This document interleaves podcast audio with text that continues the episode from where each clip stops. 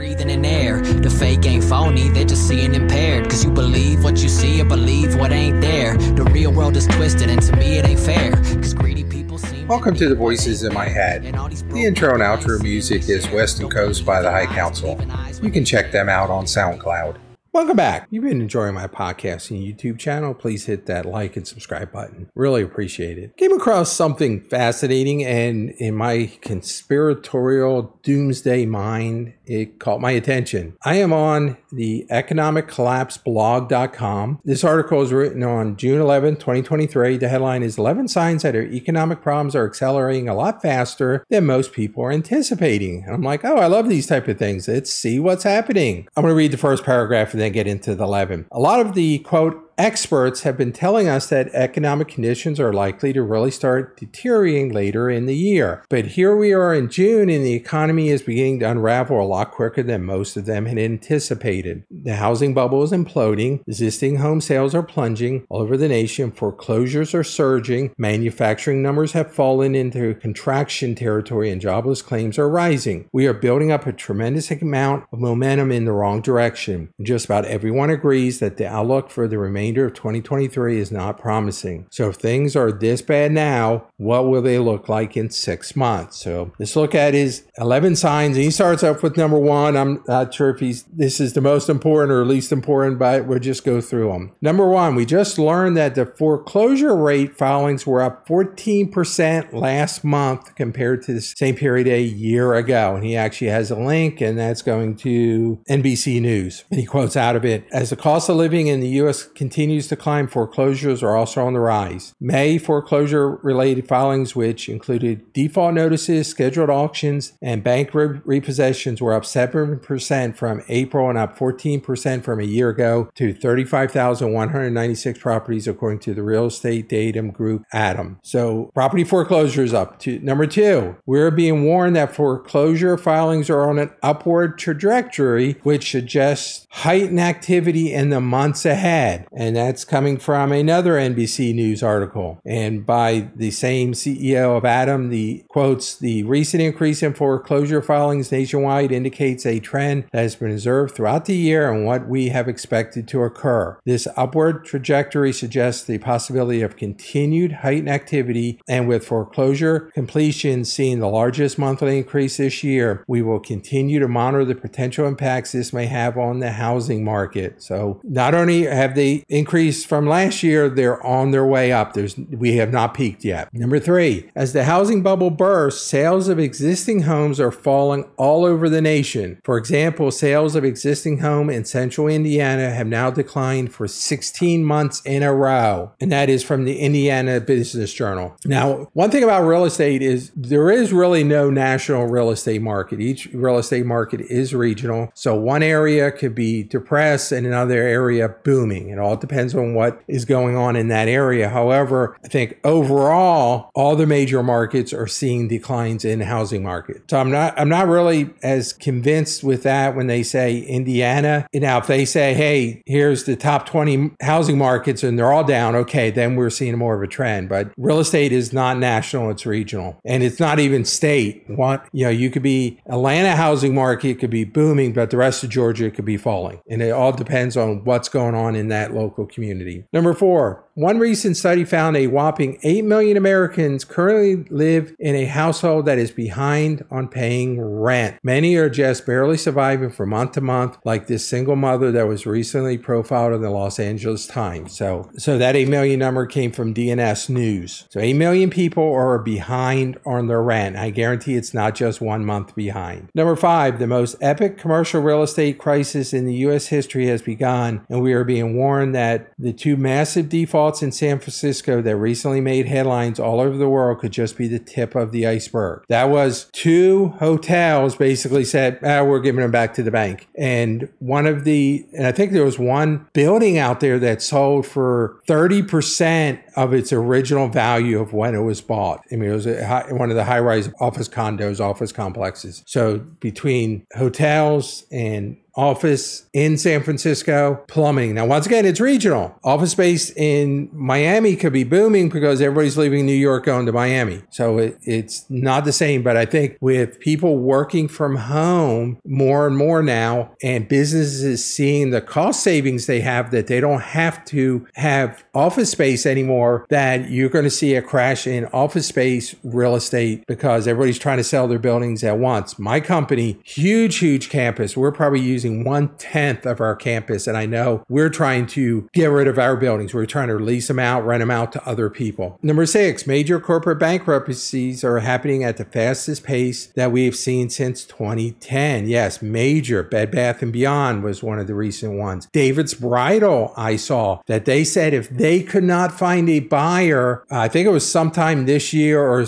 by the third quarter, they were going to shut all their doors down. And it was like one third of all brides buy their wedding dress from David's Bridal. That's how bad that industry has gotten. That David's Bridal is, is looks like they're going to shut down because I don't think anybody wants to buy them. Number seven, initial jobless claims just rose to their highest level in almost two years. Initial jobless claims surged last week to up to 261, up from 233,000 prior, and well above the 235 expected. Its highest since October 2021. Now, the problem with these type of numbers is initial jobless claims. Yes, that's important. But to me, it's more important of how many people are getting off. Because if I have 261 initial, but I was able to get 300 off of the unemployment rolls because they got jobs, not because they ran out of benefits. To me, it says, okay, maybe the economy is starting to turn around. So you, the, the, the initial is not to me the best number. I know a lot of people use it. It's how many total people are on unemployment and obviously along with initial. Number eight, according to Challenger, Gray, and Christmas, during the first five months of this year, the number of announced job cuts was up 315% compared to the same five months last year. So job cuts are being cut. My company, they're cutting jobs. They encourage people to retire and then they eliminated those positions. We've stopped all hiring. So, yes, that's happening. Number nine, U.S. manufacturing has now fallen into contraction territory. That is based on a CNN article. Number 10, European manufacturing has also dropped into contraction territory. Once again, from a CNN article. Among manufacturers in the Eurozone, production, new orders, and backlogs all fell in May as the sector contracted at a faster pace that month, according to S&P Global figures. The 20 nation currency area's industrial production fell sharply in March, mostly due to a plunge in Ireland. The indicator measures the output of manufacturers, miners, and utility companies. So if people aren't manufacturing, that means people are going to lose their jobs. Not good, which means no one's buying their goods. And the reason no one's buying their goods is because they don't have the money because of inflation or they don't have a job to buy the goods. Number 11, it is being reported that new numbers show that the EU's quote, entered a recession in the first quarter of this year. So they have entered a recession. We've been in a recession, but we redefined what we called a recession. And that was from a CB- CNBC article. And the quote here is the Eurozone entered a recession in the first quarter of this year, and economists are not optimistic for the coming months. The 20 member bloc reported gross domestic product of negative 0.1 for the first quarter, according to revised estimates from the region's statistics office. And then you get into a little commentary here from the person. What I've just shared with you is certainly quite a bit of bad news,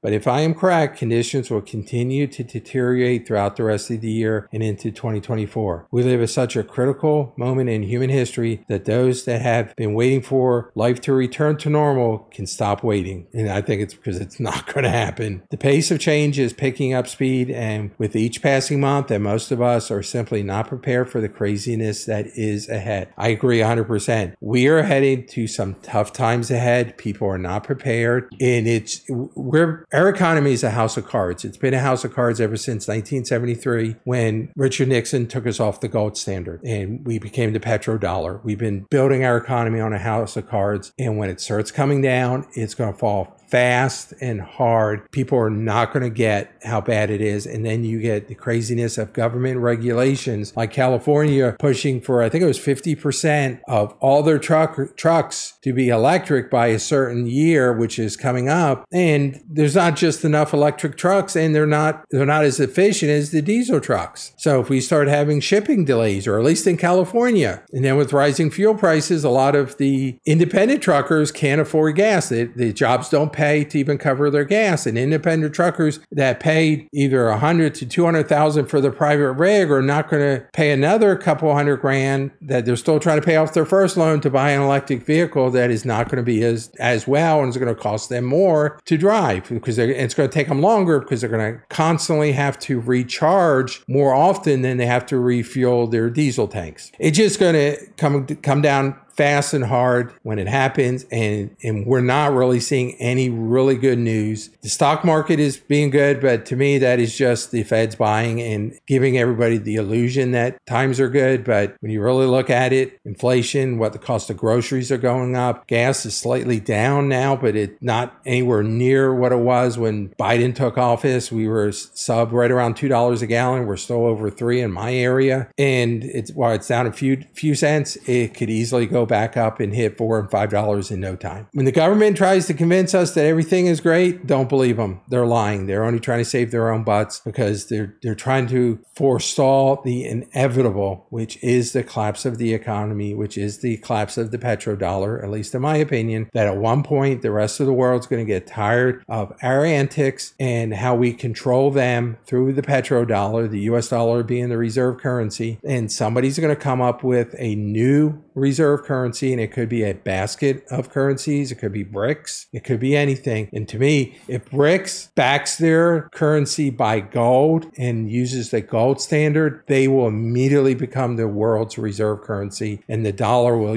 lose 90% of its value because we can no longer keep on printing the way we are. The only reason we can print the, the dollars that we are and not have everything come crashing down is everybody needs US dollars. So considering have a you have a checkbook, but you have limited funds in the your checking account. You write out checks, but no one ever cashes those checks. Well, at that point, you have unlimited funds in your account. It doesn't matter what the, the dollar amount says on your check statement. If no one is cashing ever cashes your checks, you can keep on writing new checks. That's where we're at today. One day that's going to stop. The party will come to an end and we will have to pay the piper. Very fascinating that these 11 signs think about them. I think we're going to see them increase over the next six months and the rest of the year and probably well into next year. Not financial advice, just my opinion. Thanks for listening. I could run the whole block just from walking the line. Parking is prime, these are the thoughts of my mind. And I'm a straight rider, never sign. And I'm only slowing down if I'm stopping the sign. Six figures on check before I'm jotting a line. It goes one for the money, two for the clothes, three for the honeys, and a four for the flows. Five O's and six.